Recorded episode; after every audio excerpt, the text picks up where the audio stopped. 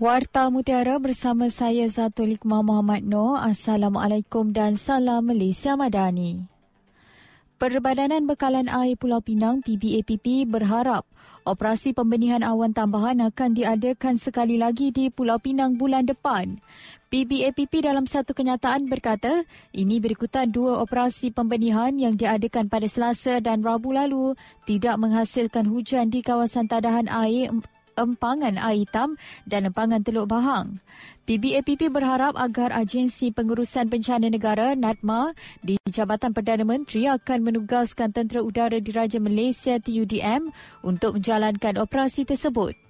Kapasiti efektif empangan air hitam semalam ialah 37%, manakala empangan Teluk Bahang adalah sebanyak 78.1%. Menurut PBAPP, kapasiti efektif empangan air hitam meskipun rendah telah meningkat daripada 32.8% pada 5 Februari lalu dan kekal 37% beberapa hari ini berikutan, berikutan pelan tindakan empangan air hitam 2024. Di bawah pelan tersebut, PBAPP mengurangkan pelepasan harian dari empangan air hitam sebanyak 75% dengan pengeluaran air terawat loji rawatan air LRA empangan air hitam juga telah menurun 66%. Kerajaan meluluskan peruntukan 1 bilion ringgit bagi melahirkan lebih ramai usahawan baru Bumi Putra. Perdana Menteri Datuk Seri Anwar Ibrahim berkata usaha untuk melahirkan lebih ramai golongan itu akan dipertanggungjawab kepada syarikat berkaitan kerajaan GLC dan syarikat pelaburan berkaitan kerajaan. Beliau berkata demikian dalam ucapan pada penutupan Kongres Ekonomi Bumi Putra KEB di Pusat Konvensyen Antarabangsa Putrajaya PICC semalam. Turut hadir Timbalan Perdana Menteri Datuk Seri Dr. Ahmad Zahid Hamidi dan Datuk Seri Fadilah Yusof. Mengulas lanjut, Anwar berkata usaha itu perlu dilaksana dengan jayanya memandangkan itu antara isu yang banyak dibangkitkan sepanjang tempoh Kongres yang berakhir semalam.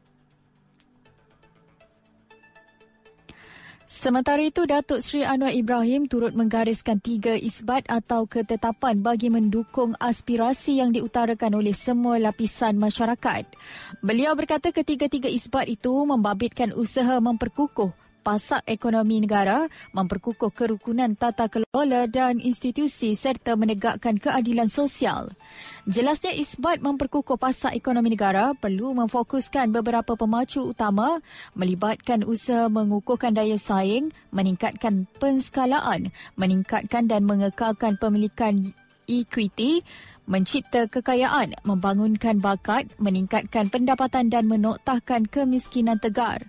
Di bawah isbat tersebut, beliau berharap agar golongan bumi putra dapat meningkatkan taraf sosioekonomi kelandasan yang lebih baik dalam mendepani cabaran dan peluang masa hadapan. Pada masa sama, Anwar berkata isbat kedua iaitu memperkukuh kerukunan tata kelola dan institusi akan memberi penekanan kepada penghayatan dan falsafah bumi putra. Beliau berkata ia termasuk pengukuhan penyampaian perkhidmatan dan peningkatan penyertaan syarikat swasta, syarikat berkaitan kerajaan, syarikat pelaburan berkaitan kerajaan dan syarikat milik kerajaan yang perlu diberi tumpuan khusus. Malah Perdana Menteri berkata etika kerja dan nilai integriti yang tinggi perlu diterapkan dalam tata kelola dan institusi negara. Bagi isbat ketiga pula iaitu menegakkan keadilan sosial, Anwar berkata ia perlu memberi tumpuan untuk menyokong anjakan mobiliti sosial, meningkatkan kesaksamaan peluang dan memperluas jaringan perlindungan sosial.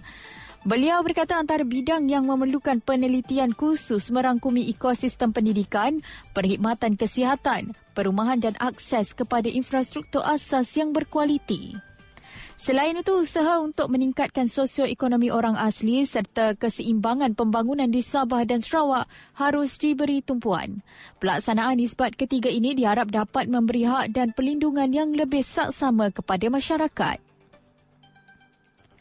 Dari sungai hingga segara, Palestin pasti merdeka. Sekian Warta Mutiara, berita disunting Zatulik Muhammad Noor. Assalamualaikum, salam perpaduan dan salam Malaysia Madani.